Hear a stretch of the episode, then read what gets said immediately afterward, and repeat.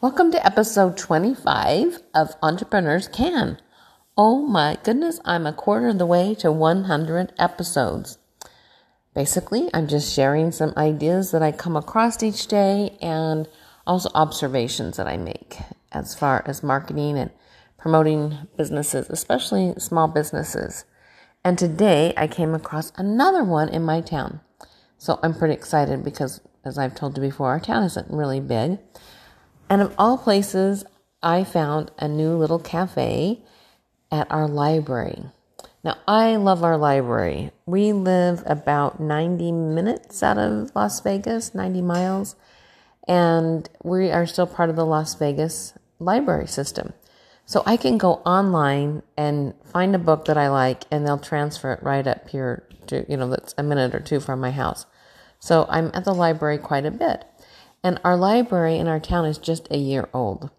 They've had a library for a long time, but the building itself is just uh, brand new and nice and lots of amenities. And anyway, they have this little cafe that's attached to it.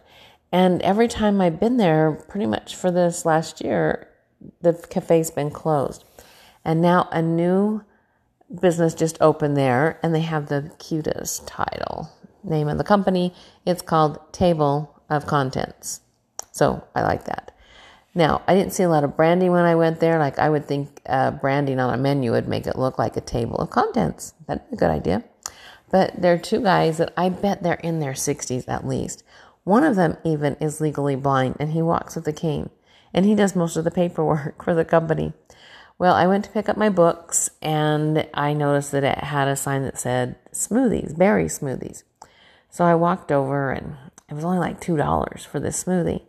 But I found out that they make it with a lot of milk. Well, not a lot, but I don't drink milk. and it was blueberries, and blueberries are not a fruit that I can eat. I know, is that terrible?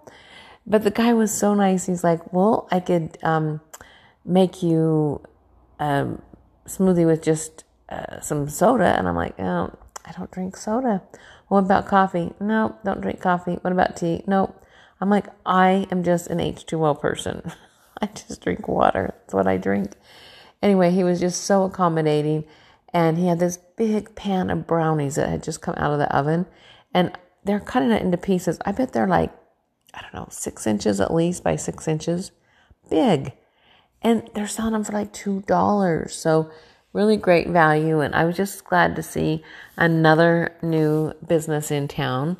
And, you know, when you're a business owner, you look beyond what you can see. And I kept thinking, gosh, I hope they're charging enough for this. Then he tells me they have apple crisp and it's only $2. $2. You'd go to a restaurant and it would be, you know, six. So um, it's all made fresh there, which is a really good thing. And I'm looking forward to going there. So I just wanted to share that entrepreneur, entrepreneurs can get excited for new businesses in their town because we should. We should support our businesses as long as they are offering us a service or a product that we want and need.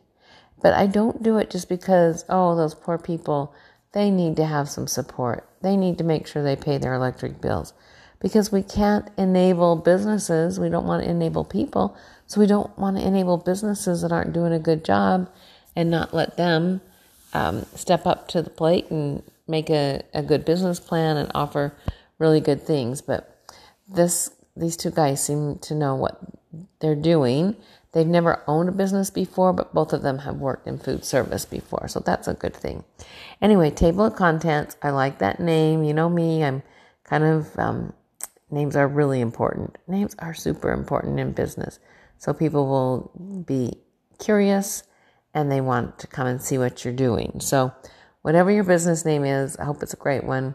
And let's just continue to support local businesses that have what we need. And if they don't, if you don't need something, you can always give them referrals and hopefully they take care of the people that you refer to them too. So you can keep giving them more and more referrals because I only drink water. But if I knew somebody that wanted a smoothie, I'd send them over to the library for a table of contents in Mesquite, Nevada. Thank you for listening. And remember, entrepreneurs can do anything they want as long as they're willing to work.